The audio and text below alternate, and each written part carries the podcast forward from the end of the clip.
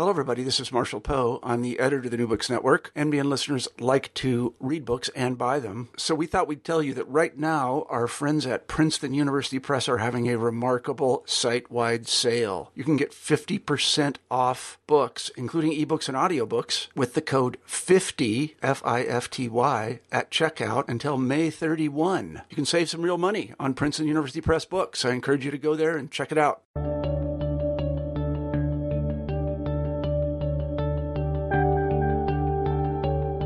Hello, everyone, and welcome back to New Books in History. I'm Mark Clovis, your host for the channel. Today, we're talking with Paul Pesich about his book about the politics of the development of the U.S. Navy in the Gilded Age and Progressive Era, entitled Congress Buys a Navy. Paul, welcome to the show. Oh, good morning. How are you? I'm pretty good. How are you doing? Fine. I wonder if you could start us off by telling the listeners something about yourself. Well, it's kind of a long story because I'm an old guy by now. But I started out with a Navy career, and I was commissioned back in 1961 and became a Navy pilot. And I spent most of my career flying on aircraft carriers. Eventually, I flew jets. I served in Vietnam for 13 months from, 1966 to 67. But primarily, I was a carrier pilot. And I went through the ranks, and I ended up by commanding a squadron of S-3 jet planes, and then had carrier duty. I was operations officer on a nuclear carrier, and then a navigator on the Dwight D. Eisenhower. And then I went to Europe for 3 years, and I was the NATO chief of staff in Naples, or the southern region, where we did the anti-submarine warfare for the Mediterranean and the Black Sea. And then I came back home to Florida, where I commanded Naval Air Station Whiting Field. And then finally, my last tour was at the Naval War College, where I held the Stephen B. Luce Chair of Naval Strategy. And so that's my Navy career. But when I ended the Navy career, my friends at the War College really enjoyed introducing me to scholarship, and they said that I like scholarship, and they recommended that I go on to get an advanced degree. I already had a bachelor's degree in philosophy from Holy Cross College, and I had a master of strategic science at university in Newport. So it's brief, but it didn't work anyway. Stony Brook, yeah, you got that one. Stony Brook was a little bit more fussy than that. They said, well, you have scholarship behind you, but you've never studied history. I said, oh, boy, okay. So I said, you have to start with your master's degree. So if you can imagine this 52-year-old retired Navy captain showing up where there were more women than men in the class, and they were small classes. There were like 10 to 12 people in the classes. And these were, when I say women, these were women from the so-called Seven Sisters, which don't exist anymore, but like Smith College and really high-level scholars. So I learned a lot from them. And, of course, at the master's level, it was pretty much reading for a year and a half. They advertised that you could finish in a year, but I never knew anybody who could do it in a year, who could do all that reading. So a year and a half, and then I got into the doctorate program, and I started studying the Navy because I was interested in Stephen B. Luce and Admiral Alpha Thayer Mahan, who I had studied and taught when I was at the Navy War College. And from those guys, I realized that not that they weren't in charge, but they were somewhat exaggerated. I occasionally get criticized for this. It's like I don't like those guys, and that's not true. They were terrific, but they didn't have as much voice in actually creating the Navy as I thought. Now, Luce was my hero because he was the one who really started enlisted Navy training. He actually stopped whipping, if you can imagine that, when we went from sail to steam. He said that we're not going to use Cat Ninetails anymore. And then they established ships, which were receiving ships for sailors, instead of just putting them on a ship and go learn how to sail. So he was noted for that. That was a great contribution, which people really don't look at. Now, I didn't put very much of that in the book because it really wasn't what I was dealing with. But I saw that He was really an instrumental guy. He was the one that secretaries of the Navy would send on special missions to find out if the shipyard was efficient and things like that. And then by the time of the Civil War, He was in charge of the fleet training for enlisted guys. Now, Mahan was different. Luce was a midshipman at the age of 14. Mahan was a very late bloomer. He started the midshipman around the age of 19. Luce's career is amazing because he was a midshipman in New York, and then his first deployment was 3 years. So he's a kid. He turns 15, 16, 17. He does Europe. He comes back home for a while, not too long. Then he gets on another ship and goes around South America, goes to Japan, the first U.S. Navy warship in Japan, and Luce is still a kid on that. And I wrote a little bit about that in the book just to capture the concept that these naval officers were not the aristocrats that they're sometimes accused of being. Yes, their families were aristocratic. Luce's family, I think, came over on a Mayflower or something like that, and he had a personal interview with the president when he was 14.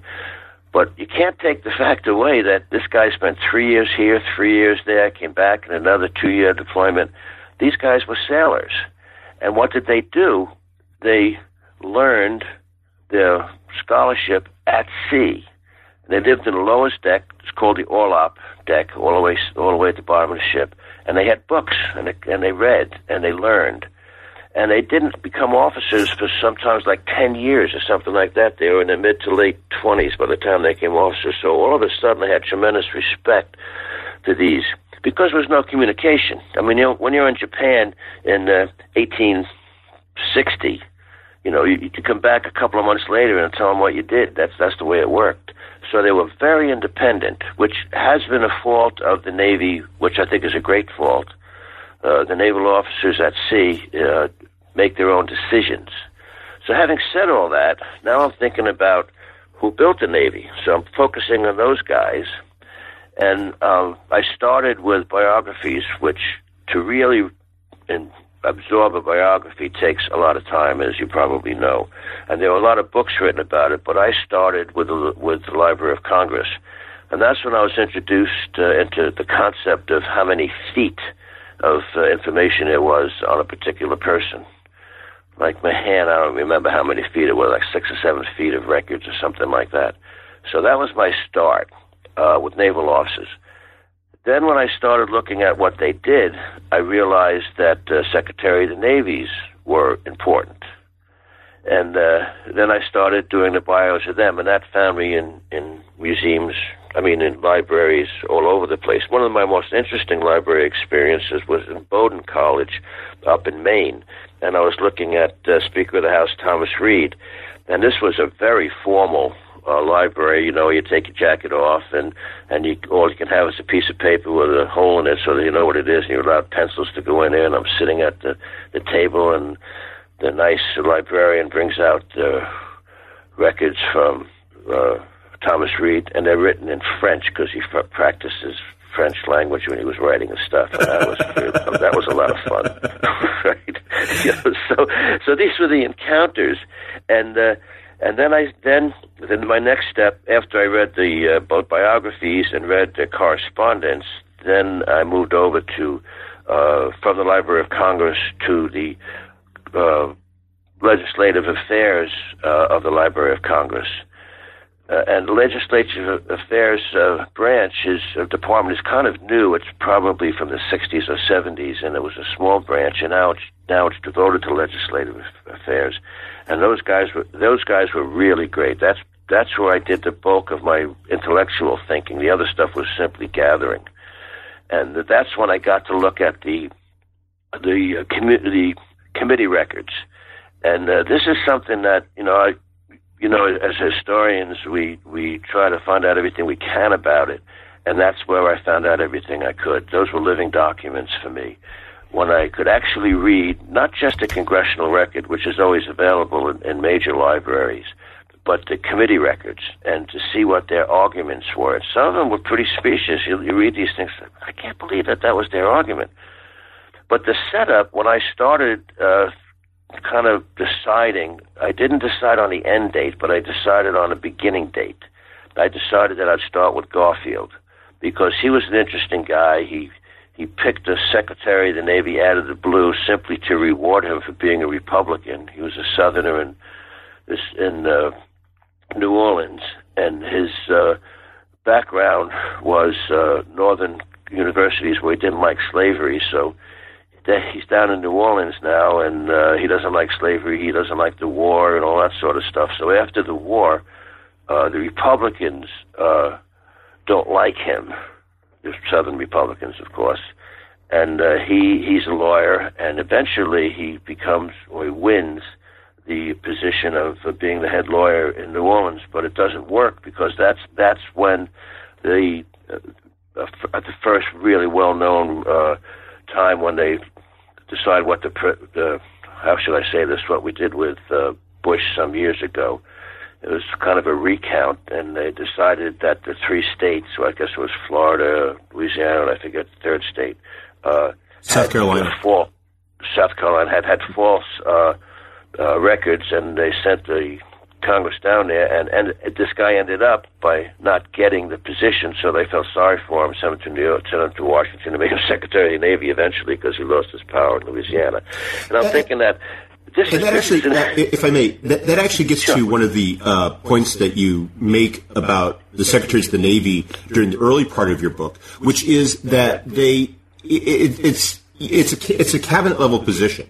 It's sort of equivalent today to the Secretary of Defense. And yet at the same time, it is not really the most important position. So oftentimes it serves as a way of satisfying various political ambitions or checking off certain political boxes, and not so much about choosing someone who, say, has a vast knowledge or experience with the Navy. That's exactly right. In fact, that's even more... firmer than you said, because it was absolutely a reward, and it was also the lowest of all the cabinet members. It was the least important one. I mean, you know, when he took over, what they have, like 30-something ships, and I think there was 5 or 6 of them that were iron. The rest were all wooden, and he didn't know anything about the Navy. I do mention it in the book a little bit, and I didn't want to do too much with it because that takes the Navy back to the aristocracy. But he was wealthy, a wealthy lawyer from New Orleans, and he joined a club in Washington, D.C., and that's where he met these senior naval officers, the so-called aristocracy, came from wealthy families, so like the Cosmo Club, that sort of thing. Well, that wasn't the one it was, but that's the concept. So, yeah, there is a nexus between how the Secretary of Navy gets elected and how he meets his senior staff, which is not very encouraging because they say, gee, is that how it works? And of course, it's not how it works, but that how it appears sometimes. It's just a bunch of aristocrats. In fact, there is a book written about. The name of it is called the Naval Aristocracy by Peter Carsten, and that, he spends his whole time doing that. I'm not too sure what his intent is, if he's just trying to kind of make fun of us or what. But with all my sea experience, I can say we were not aristocrats. That's for sure. We were out at sea. That's the furthest thing from our minds.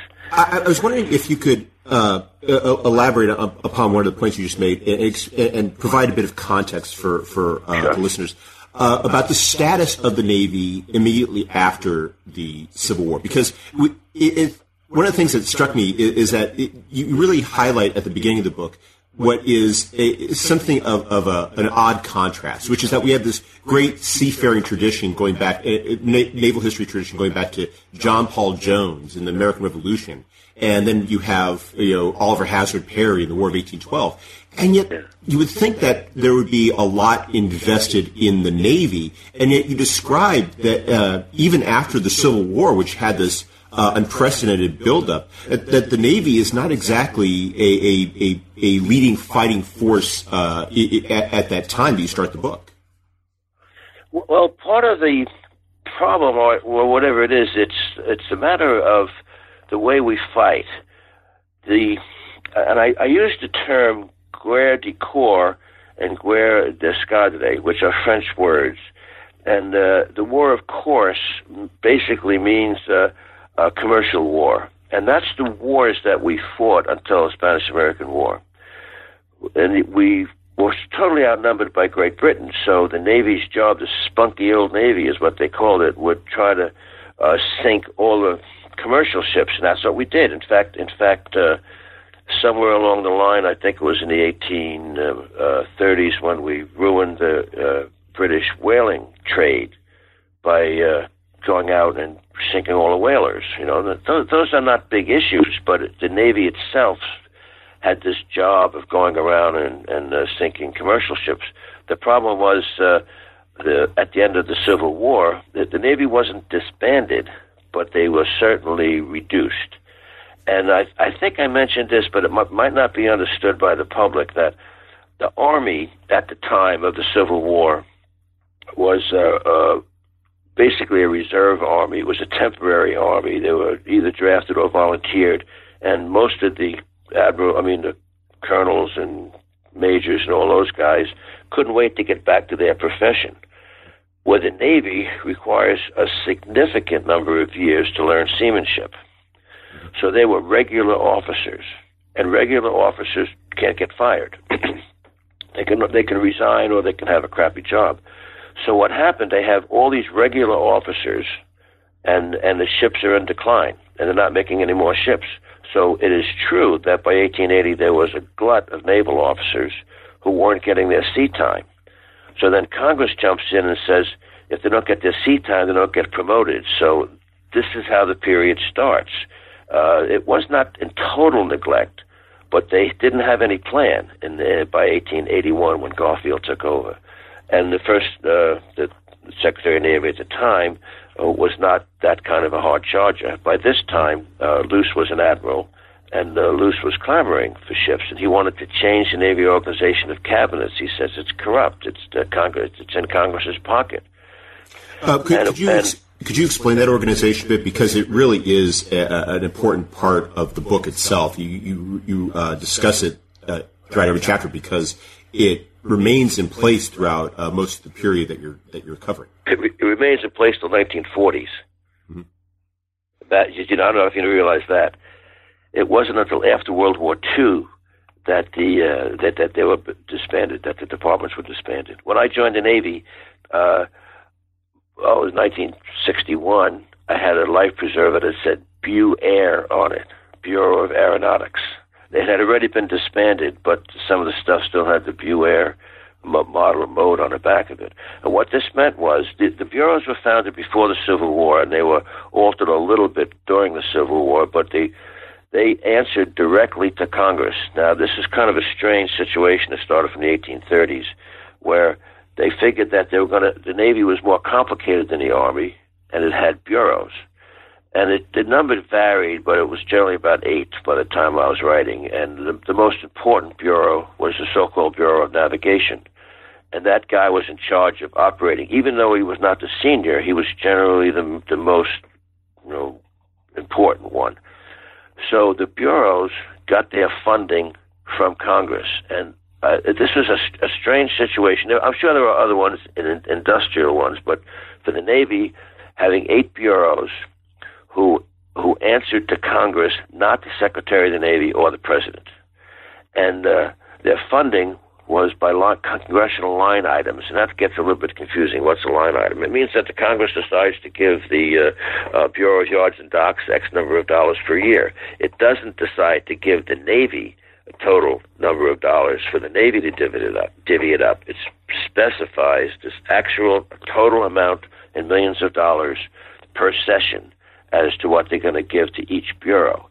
And the bureaus went from navigation to yards and docks to all the way down to medical and supply. There were 8 of them. Personnel was in the navigation department. So this system was unique, and this system really had a nexus with Congress that the other services didn't have.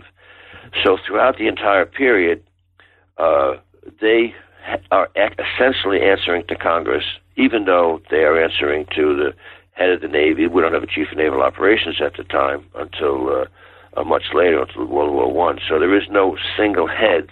There's no single officer head of the Navy. And that's, to me, that's a really interesting concept, because how can you run a military organization without having a head? The Army always had a commanding general or something like that. So the Navy had no head. The head was the admiral in charge of the Navigation Bureau, who decided on the deployments and training and stuff like that. But he did not rule over the other 7 bureau chiefs. Supposedly, the Secretary of the Navy did, which was his job to do that. But in reality, it was the Congress who really controlled the 8 bureaus. And throughout the entire period of my book, and then in various periods up until post-World War II, when it just got so big, they decided to disband the Navy's bureaus.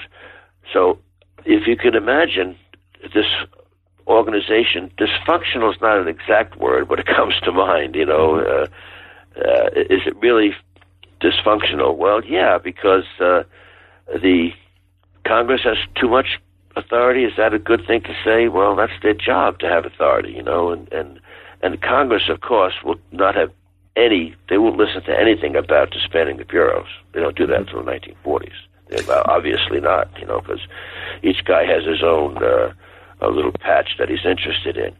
So that's the situation that I started with, and it took me a while to figure out that in Congress there were guys who were, of course, posturing when you're reading the congressional record, but when you're looking at the committees, you realize that they're dealing with self-interests. Mm-hmm. And, you say, well, is that bad or is that good? And some of the self-interests are natural. I mean, in 1881, the South wanted ships in southern ports. That was their 100% goal. They didn't care what they were. And they wanted iron ships, because of the crazy reason that iron ships rust faster than steel ships. So the iron ships go into freshwater rivers, and the South has a bunch of freshwater rivers. And what the South wants is independence and nothing to do with the North.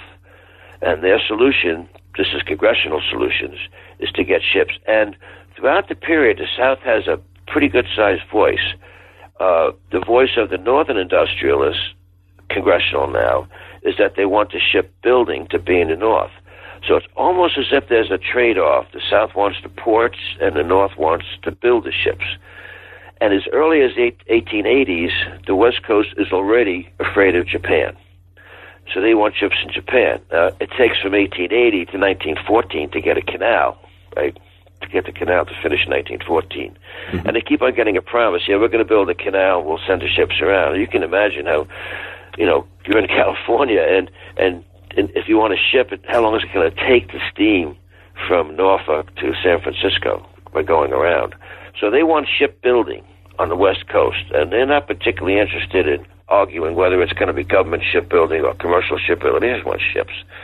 And, of course, the majority of the Midwest and Southern Midwestern doesn't want a Navy at all. So that's what you're faced with, and that's what it looks like.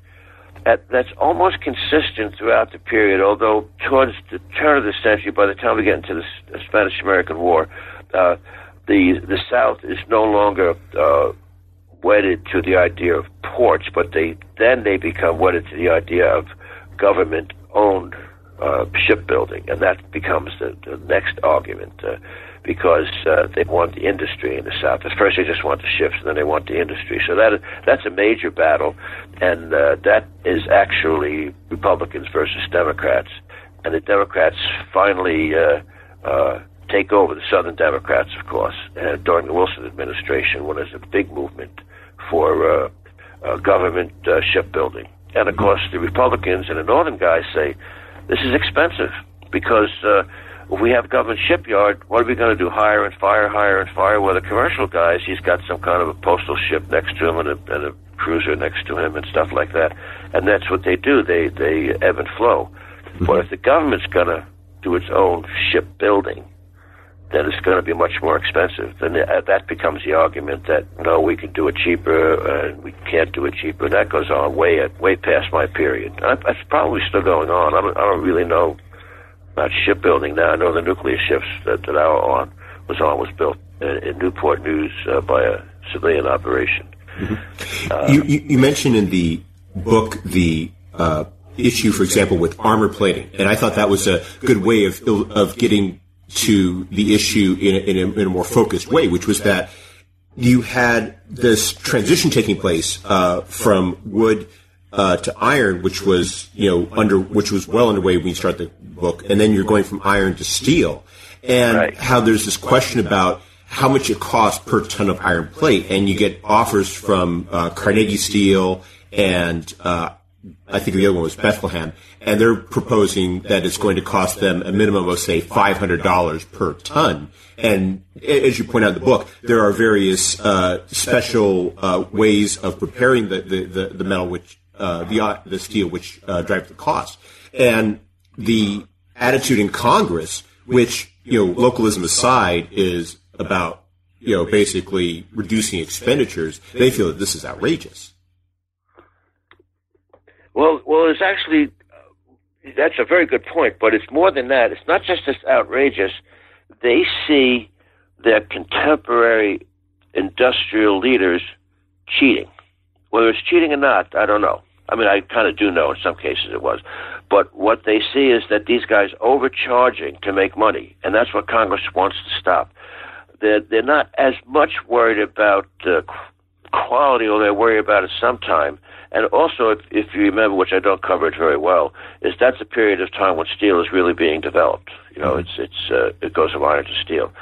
So we have some congressmen who have the steelmakers in their district who think it's very good. And they are the minority. The majority of Congress decides that the industry is charging them too much, $500, $400, $300. So Congress will arbitrarily set a price. And it was $300 for quite a while. So what happened is, especially with the cruisers, they didn't get built. Mm-hmm. They stayed in the yards, and they waited a year or two to get armor. So that was a pretty significant action. And then the next problem, which I only talk about a little bit, is they put the armor in the wrong place. This was the Navy's fault. So the ship looked wonderful until they loaded it up, and then it sunk. I mean, it didn't sink, so you couldn't do it, but it went lower in the water. The water line went down, which meant that the armor was now below the water line, which didn't do any good. You want your armor at the water line and above. So that was another big problem that the Navy had. And that one was, I think, the Navy's fault. But the arguments about the armor were real, and they were long-term, and we sent Navy guys over to Europe, to France, and to England to see what kind of armor steel they used and how much they paid and that sort of stuff. And that went on all the way into the 1900s about what kind of steel and how much to do it, and are they making too much money on us. And Congress, I hesitate to say this, but I think Congress was almost a decent watchdog on that particular one. But there were some guys like Reed who just didn't want big ships. So he was anti-armor, period, because he didn't need them. That's what that they said. So those guys were obstructionists, and those were the guys who were dominant, who kept the price at $300 a ton, and caused a fair amount of Spanish-American War ships to be delayed by a couple of years. That was a pretty interesting operation. But also, in keeping with the book, doesn't that show that Congress buys the Navy? I mean, to me, that's a perfect example. It's money, and they buy it, and it's their money, and whatever the Navy wants is not going to be the end result. So they actually delayed. So there you go. And that money issue becomes even more important given the technological transformation that's taking place, not just the transition from wood to iron to steel, but also the innovations in gunnery. You have technologies like the submersible, the submarine, which are being developed during the period you're covering. And that's a consideration, a concern for several naval officers, but Congress is never really considering that this technology is changing, and this technology, as it's changing, is not leading to cheaper ships, but more expensive ones. It never does. Right? Yeah, you got that right. And the technology, and if you really think about it, I don't know if there's a comparable technology with aviation, because aviation, although those planes are super, there's a lot less technology in an airplane than there is in an aircraft carrier, or I should say a battleship, because my period is battleships. When you have the ships just just to give you some numbers, the World War II destroyers maybe had a crew of 180 or something like that. My squadron, with 10 aircraft aboard the John F. Kennedy, had 220 men. That's one squadron. We had 10 squadrons on the aircraft carrier, and that's not counting the crew that runs the carrier. On the Eisenhower, we had 6,000 men on it. So that's a tremendous leap in technology that was occurring starting in the 1880s. Mm-hmm. And the interesting thing here is that the sailing ships had twice as many or three times as many sailors on it as the Steel Navy did. I don't know if you caught that in the book or if you even noticed it. Well, when I talked about Luce and Mahan being midshipmen, mm-hmm. because they had guys whose sole job was to climb up in one spot in one place in the rigging and adjust that line. And they might have as many as 100 sailors up in the rigging at the same time. So when they switched over to the Steel Navy without sails, the manning level went down. But of course, the technology went up. Mm-hmm. And I guess I'm sure you caught this because you read it, but the first three ships, the ABCs, actually four, the Atlantic, Boston, Chicago, and Dolphin. Dolphin. They also had to have sails. The Congress required that. The Navy didn't want that. The Congress had to have sails just in case, and because the Civil War model was, even if they had those basic engines, sometime with paddle wheels and some with screw propellers, they would not use them all the time. They would sail because they would save on the coal and that sort of thing. But then later on, up until the ABCDs, they said, well, we still need to have sails. I didn't cover this in the book, but Mahan got in a lot of trouble for that when he was a captain of the Chicago. He was in Europe, and he was getting accolades for his 1890 book by the British. They all thought it was wonderful, you know, sea power and world and all that sort of stuff. And the admiral on the ship really truly disliked Mahan. Well, how do you get along if the admiral doesn't like you and you're the commanding officer of his ship? So Mahan got a bad fitness report because he didn't know how to sail. That's what the admiral said. So Mahan got all upset and did it. He said, I'll show you. And he did it.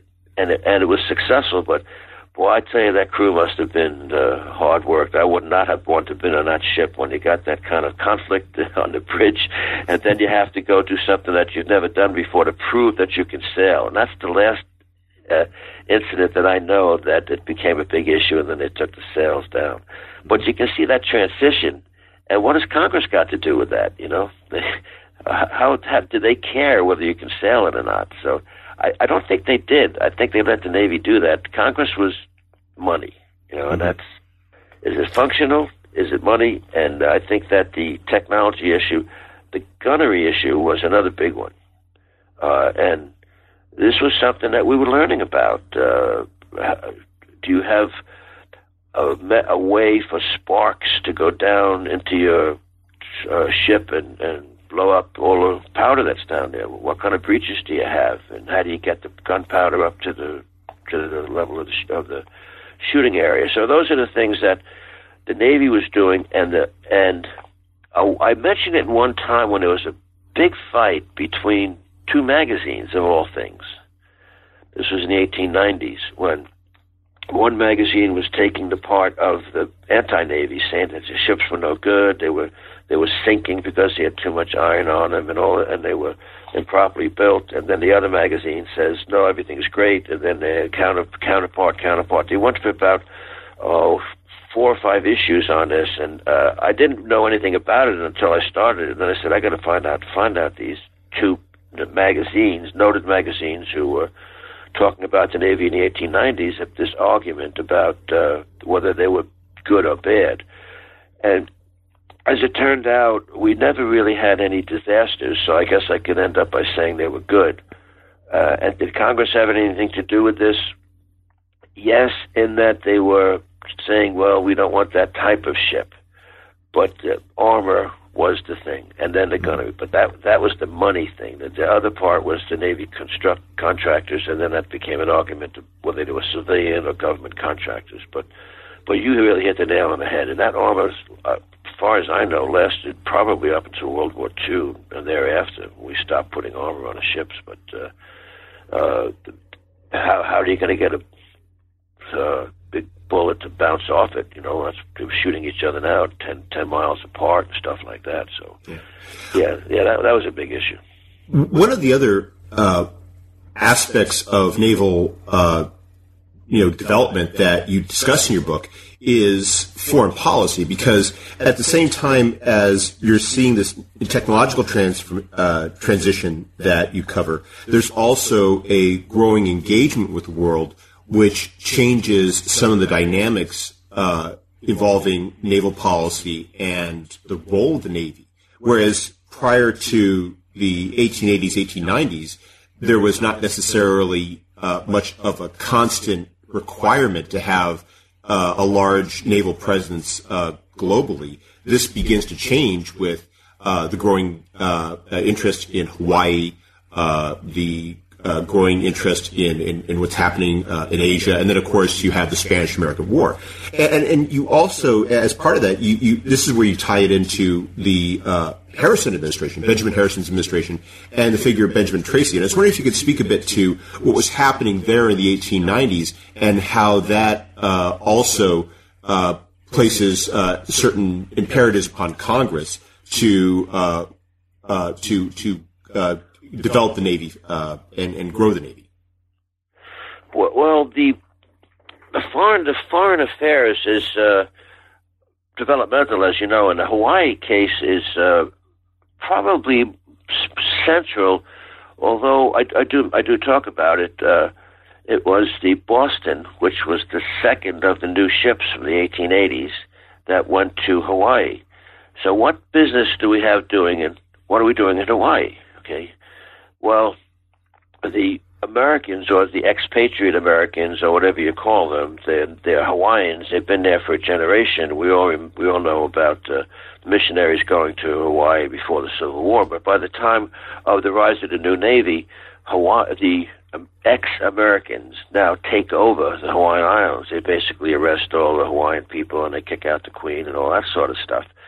And the Boston is there, and the ambassador calls the Boston in to send the Army. At that time, the Boston, the cruisers always carried the armed forces with them, a couple of hundred.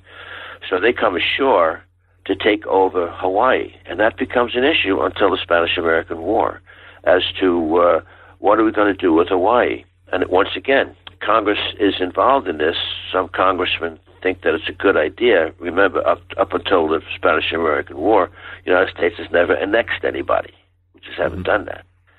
So the forces are ashore there, and we're trying to take over the government, and that's during the end of the Harrison administration when it starts, and that continues on until the Spanish-American War, when we annex Hawaii after we declare war on Spain.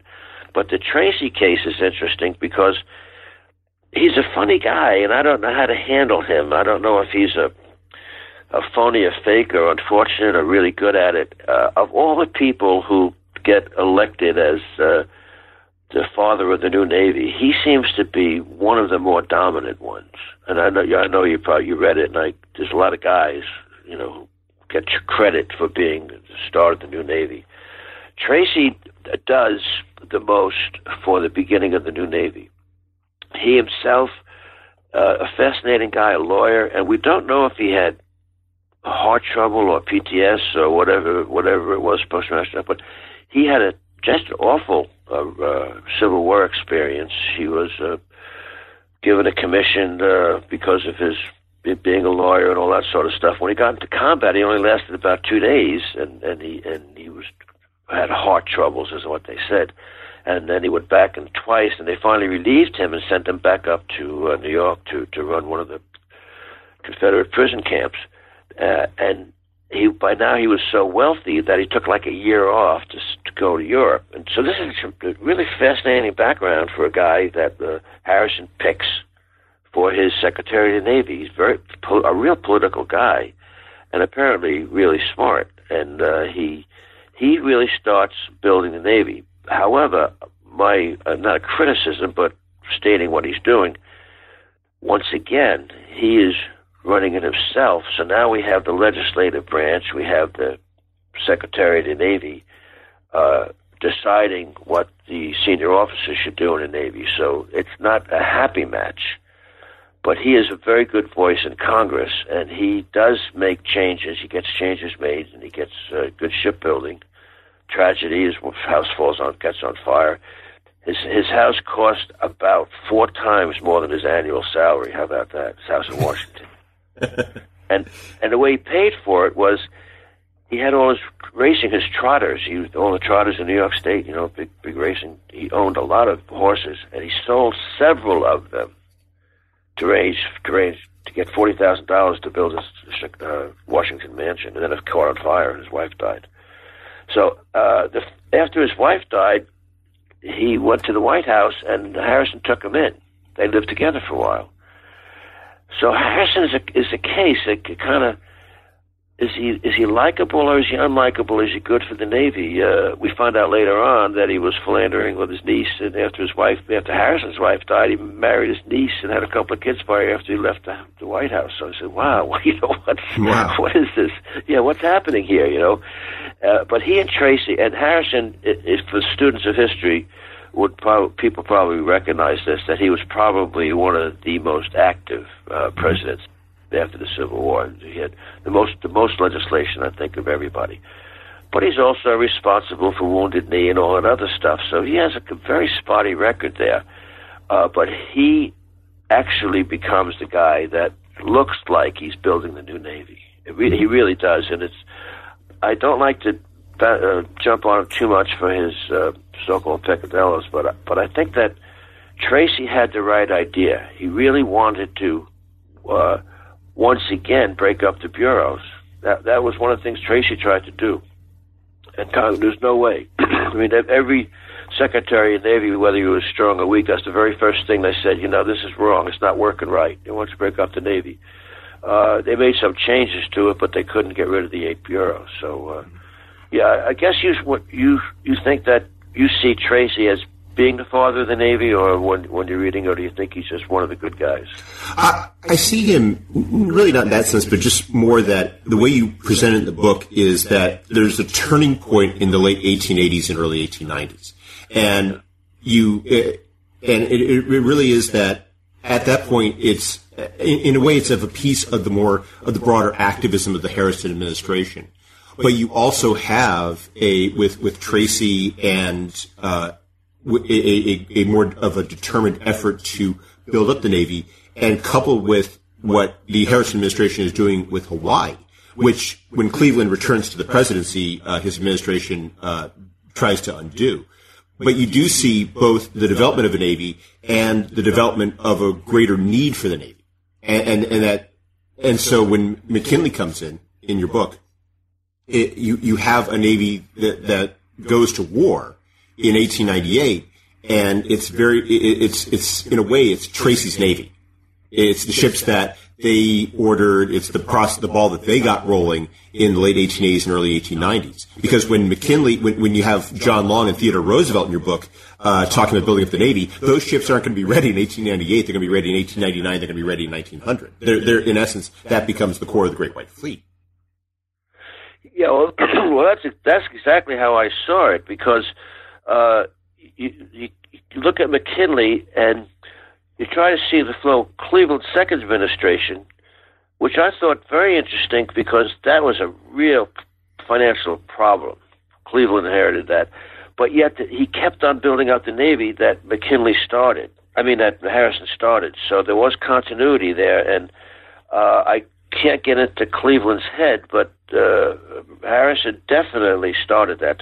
And I don't know if I would call that imperialism, but he certainly was interested in outside the United States business and that sort of stuff. That's clear about his actions and all his stuff. So with the Hawaii incident, or whatever we call it, it was clearly a problem for the United States, and that's when the Navy had a voice saying that, hey, our ships are slower than postal ships, than the regular post office ships that are sinking in the ocean. How can we do guerre de corps when we can't even catch them? You know, yeah.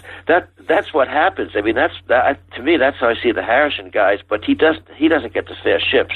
It's the next administration that gets it. But that's where it starts, because they say if we are going to seek out an enemy, we got to be faster than the enemy. So that's when you have the race to be faster. Well, that's true. How can you chase somebody and you're slower than them? You know, the old age of sail, there was all different things and how much canvas you put out and everything else. And now we're talking about weight and engines and gunpowder. And we did it. You know, clearly we did it by the time of the Spanish-American War. And how we got into that, even today it's argued. I don't have any big problem with who blew up the Maine. I don't know if you're aware of this, but Admiral Rickover was the one who did the final examination of the Maine. Did you know? Are you aware of that? Mm-hmm. It was 1970s, wasn't it? Right. That's one of the kind of last things he did. So at the point of the Spanish, McKinley had been at war in the Civil War. Okay, he was a junior soldier. And he didn't like war. I mean, he said, I've been there, you know. And boy, do I think of that with my Vietnam experience. I said, yeah, by the way, I actually experienced war, you know. Mm-hmm. And it's not much fun, you know. It's not wonderful and everything. So McKinley was very guarded about that. And he said, let's make sure that the Maine was not blown up by ourselves, which we pretty much conclude that it was. And the interesting thing there is for McKinley to show that he didn't want to start war. I do mention in the book, but maybe it's not thought about, that the enlisted men could not go ashore. He didn't want any trouble. He didn't want any fighting or anything like that. And I guess they were there for about three weeks or 4 weeks, and the guys, there was no shore leave. Only the officers could go ashore. So that shows McKinley doesn't want to aggravate the Spanish. And about 7 or 8 months before the Spanish-American War starts, they have another change of government, all that sort of stuff. And it looks like they're going to be friendly with us, but guarded. So McKinley is accepting that. And the Spanish army is not. The Spanish army is still beating the heck out of all the peasants in Cuba. So that's why we're there. We're trying to do something. The ship blows up. Then what do? You can't ignore it, of course. And you try to have an examination, and naturally, at this point, Congress, which is very typical of Congress, they're going to be up in arms, right? Because they're the ones that work with the people. They're working directly with the people. So the majority of Congress says, we have to retaliate. And McKinley takes a couple of months to actually declare war. He actually says, it sounds almost the same that George W. Bush did in the Gulf War. If you think of the similarity there, where the United States was first going to go and beat them up in Iraq, and then the next thing, Chairman of the Joint Chiefs of Staff says, "Hey, Mr. President, we ought to go to the UN to get the UN approval of this instead of just going attacking Iraq right now." And if you recall, we waited about 2 or 3 months in that period before we finally did the Iraq War. Well, McKinley's doing the same thing. He's trying to soften it. He says, let's make sure we have all our stuff together, make sure we have the right people there.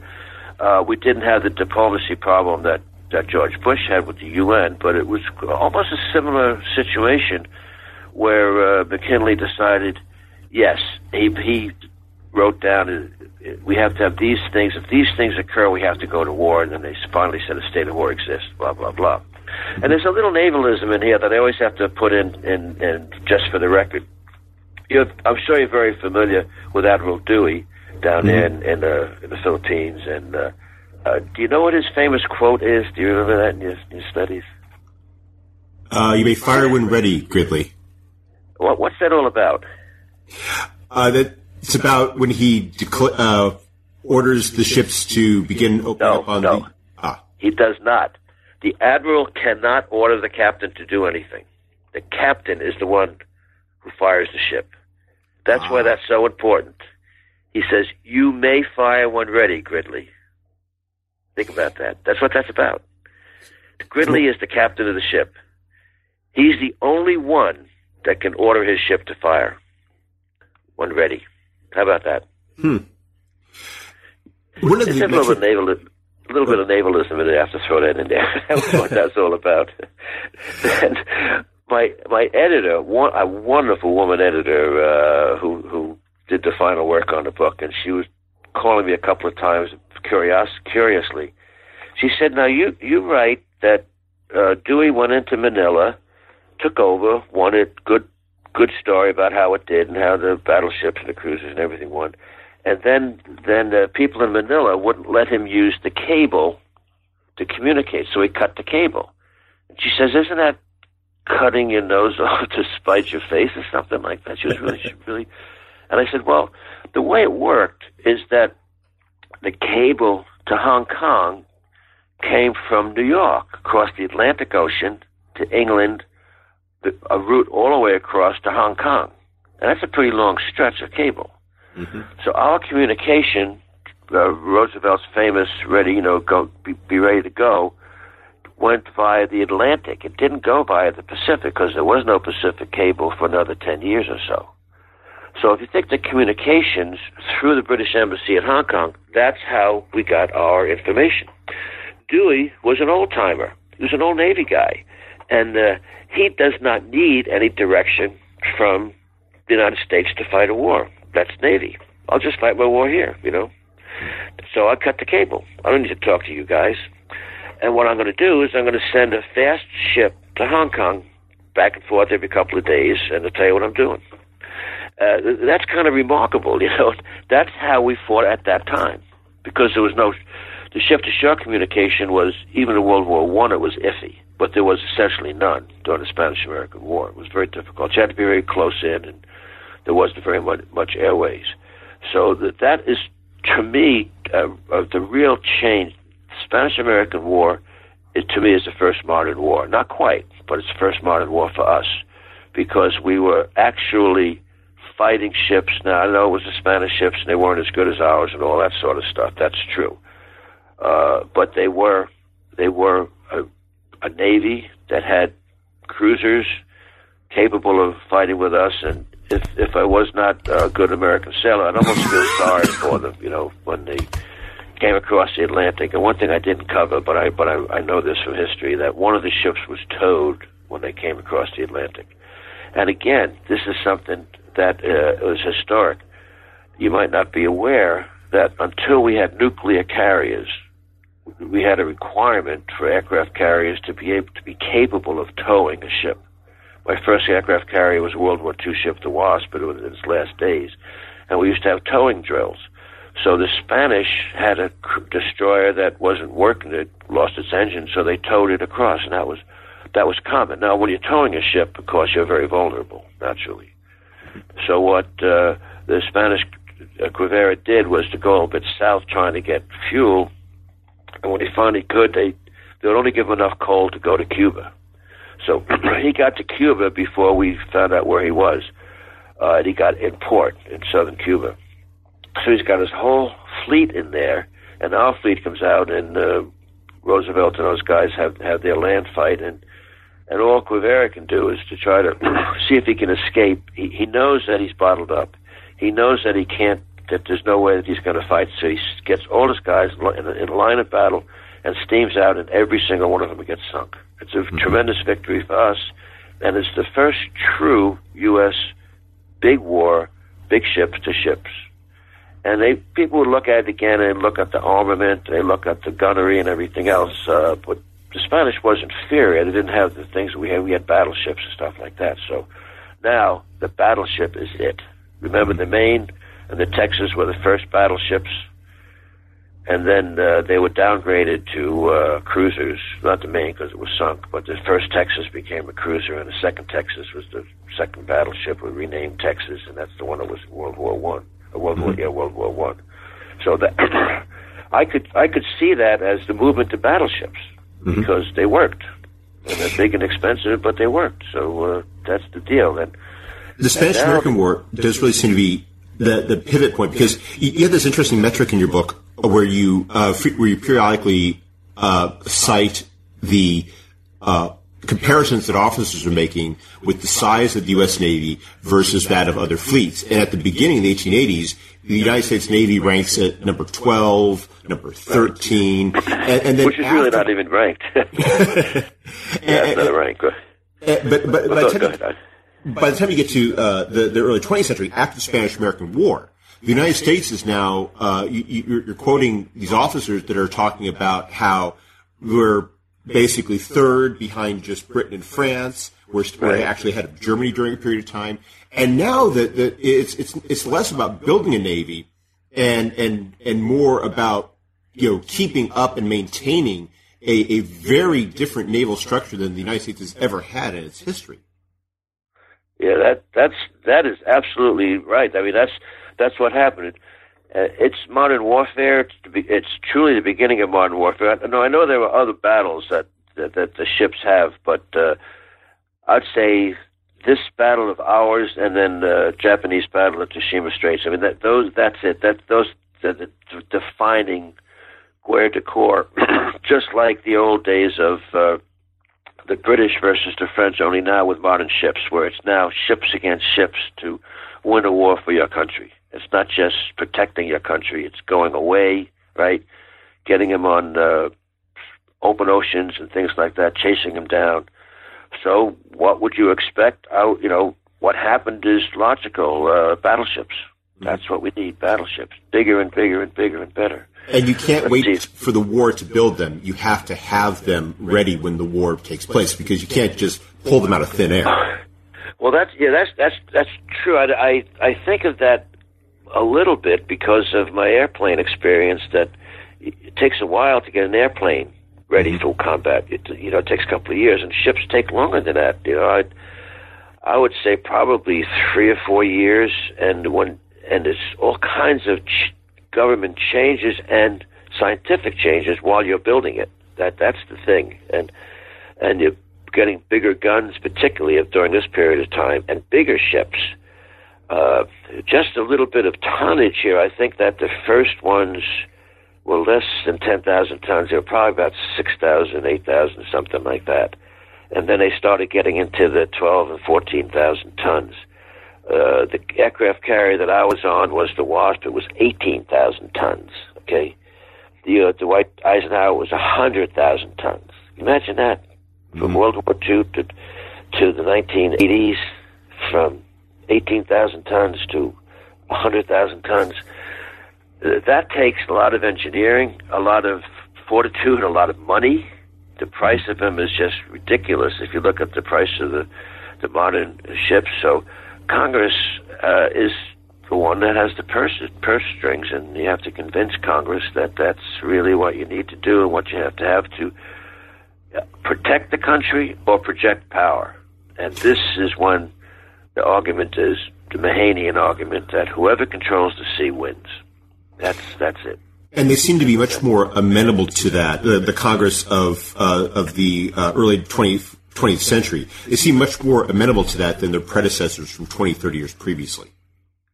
Well, that's why I was in Maine looking at Thomas Reed, because he hated battleships. And I'm trying to think about, well, what's the alternative? What is this speaker, the long-term Speaker of the House, a very famous guy, and he doesn't want battleships.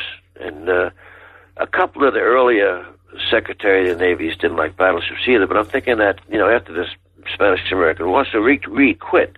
He just resigned from office and stopped doing it. We continued building battleships. And I was just interested to find out why did he... I don't think that Thomas Reed thought of the United States being alone. I mean, he certainly was a kind of a guy who believed in the international business and all that sort of stuff. And international business, to me, seems to go with international defense or offense, whatever you're going to call it, whether it's protecting. But we now have ships that are faster than the commercial ships, and I can shoot them at a longer range. So Sometimes Roosevelt gets a lot of credit for this, but I think that I see it in McKinley. I'm not too sure about Long, because he was an administrative guy and everything else, but they worked together. They certainly accomplished a lot, whether the impetus was McKinley, who tended to be conservative, yet he certainly had a big Navy, and Long, who tended to be out of office. How did that happen? How did he get such a big Navy with all those guys who don't seem to be the big decision makers, but obviously they must be. Yeah. I like McKinley a lot. I think he's just a quiet guy and got things done. You know, he wasn't as noisy as Harrison, but Harrison started it, as far as I'm concerned. McKinley, I won't say finished it, but he is really the beginning of the new era and the end of the old one. That to me, after the Spanish-American War. Mm-hmm. So then, what do? You build ships, then you look around, and then try to get involved in other people's problems, and that's what Roosevelt does. You know, after the assassination, he takes over, and he has a vision. You know, and he writes to Mahan, and he writes to everybody else, and thinks about what's going to happen, and he has kind of his world vision. And I think that the Russo-Japanese War really is significant for us during this period. Mm-hmm. Because these are two countries that are strange. You know, we've never been to war with Russia. The West Coast is worrying about Japanese, and all of a sudden the Japanese win. It's a holy cow. Now what do we do, right? Yeah. Well, you know what we do. We build more ships, right? We really don't stop building ships till after World War One, when you have the Washington Treaty, which sets limits on the battleships. Basically, once we start, it takes sort of a mutual agreement to stand down before we, halt that construction of all those major battleships. Well, let me tell you a secret here. I'm almost embarrassed to mention this. I originally ended the book in 1917 in the war, and when I sent it to the editors and everything else, and I have my own personal editor, and they all said, I think you need to add a little bit. I think you should go to the Washington Conference, because everybody's going to read this book. And then what happened? Come on, what happened, Paul? Tell them what happened. And I said, here I'm stuck with all my legislative stuff, and I have this whole point I'm going to make. And I said, you're absolutely right. It has to have an end point. That's why I did it. And it was not a bit of a problem, but I realized that I absolutely needed 1921 to end it, because that's what happened. It was a stand-down, and a political stand-down, and that becomes an argument, during the Franklin Roosevelt investigation. Because remember that during the 1920, Franklin Roosevelt was Assistant Secretary of the Navy. So he was very well involved in that, and I don't see that those guys agreeing with the conference in 1921. But that had a lot to do with post-war And you look at it and say, gee, we don't want to do that anymore. We want to be nice and all that sort of stuff. And it was a mistake for us, because we didn't follow up. We saw it. We ended up by not having the right fleet, but we reacted so well in World War II, which is a whole other story. Mm-hmm. But, yeah, that stand-down was something. And if you really look at the number of the tonnage that we destroyed after 1921, it's really remarkable how much money stopped them and just disarmed them. And we never finished. We never did build a battle cruiser. The first battle cruiser that we had, I think Britain had about 4 of them, and I know the Gaspé Germany had 1. Are you familiar with what a battle cruiser is? I don't know if I explained it very well in the book or not. You don't explain it because, as you point out, the U.S. doesn't have them. Basically, battlecruisers have the firepower of a battleship and the speed, but they're much less well-armored, so they can be slightly faster and be deployable more quickly. And they're bigger. That's the thing. It's a battlecruiser that's bigger, more people, more guns, less armor, and higher speed. Okay. We had some, and one of them became the first aircraft carrier. That's after my book. It was in the yard, it was halfway finished, and then in the 1920s they decided to bring this battle cruiser out and put the flight deck on top of it. So our first aircraft carrier was, in fact, built on a battle cruiser hull. I don't remember the name of it or anything, but Lexington to Saratoga. It was one of those. Was battle cruiser hull. Both of them were built on the battle cruiser hulls. Okay. I said, see, I stopped thinking in 1921. That's the end of my thought process. Well, we've taken up a lot of your time. But before we go, could you tell us what you're working on now? Oh, all right. You really want to know? Sure. Okay. Well, only what you're willing to share. I have a project now at the Brazoria County Historical Museum to work on a display about post-Civil War convict leasing. How about that? That sounds fascinating.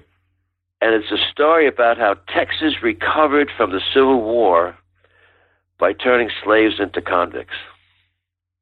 And they got the free labor from the prisons instead of the free labor from slavery. How's that for a project? Is it just going to be a presentation, or are you looking to publish? No, it's not a book. It's a display. Okay.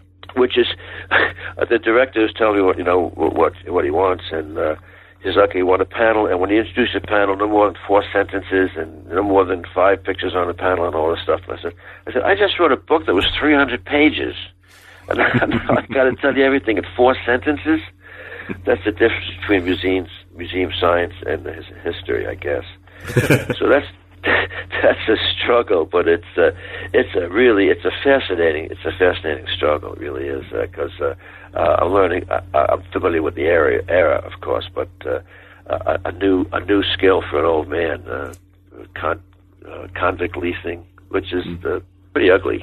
And being south of Houston, it's pretty sensitive because.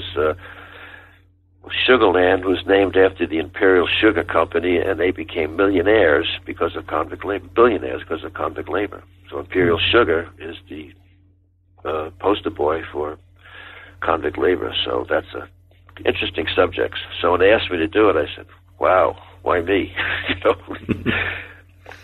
But I think it'll be all right. It's a total difference in research, as you know, as a historian. How do you do research, and what do you do research for, and how do you choose your sources? And in the Navy case, I was not prepared to go into the depths of Congress that I thought I would. And when I opened the discussion with you, there I am, sitting at a bar with my beer, thinking that. What's going on in the revelation? Congress did it. Now, how long did it take me to get that conclusion after all that research? Because, typically you look at the guys, you look at the war, you look at the Spanish-American War, you look at World War One, and then you see the heroes, and you see all that sort of stuff. And then to come to a conclusion that Congress did it, and a couple of my critics would say, Congress always did it. That's not new. So, I'm sorry. But isn't that true? I mean, Congress always does it, so it's nothing new. It's just you like the linear narrative that a focus upon the executive, that one person making decisions, so often provides. Yeah, and of course what do we do now? And this is one of the reviews that I had last week talked about the Trump administration as if I'm supposed to give advice on the Trump administration. What they're going to do. And I told the guy who asked me this. I said, the future is, as I mentioned before, the future is very hard to predict, as Yogi Berra said, because it hasn't happened yet. And a historian, what are we supposed to do? We're supposed to be figuring it out. And I can tell you this from my experience so we don't always get it right. We see that we entered in World War One. And we see what Wilson is trying to do. He wants to keep us out. And boy, there's mixed reviews on that. We eventually helped a lot, and we only lost 170,000 men as opposed to the millions that the other countries lost. So it was good. But what we didn't need is battleships.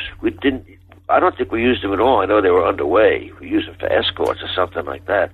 So here the war breaks out, and we don't know how to shoot to kill a submarine, so we have to by 500-something sub-chasers. Oh, by the way, I did write a blog for the Naval Institute about sub-chasers at the end of the war. I don't know if you care to track it down or not. just a short blog, but they asked me to do that kind of as a postscript to the book. And I tried to be nice and say, yeah, we entered the war with battleships, and we really needed sub chasers. So what happens in my wars? We have all the battleships now come into World War II, and what do we need is aircraft carriers. So now we have aircraft carriers, and what's the next step? Boy, it beats me. You know, what, is it going to be submarines and aircrafts? Is it going to be missiles? You know, that sort of stuff. And I'm not saying we always get it wrong, but it's hard to predict the future because it hasn't happened yet. I just love that. Yeah, definitely. Well, Paul, thank you very much for taking some time out of your schedule to speak with us about your book, and I hope you have a wonderful day. And I hope you don't mind my Southern Texas accent. Not at all. You don't notice that. And I'm glad you said that you were from UT, because if you said you were from A&M, I would have said, well, I won't use big words. Have a good day.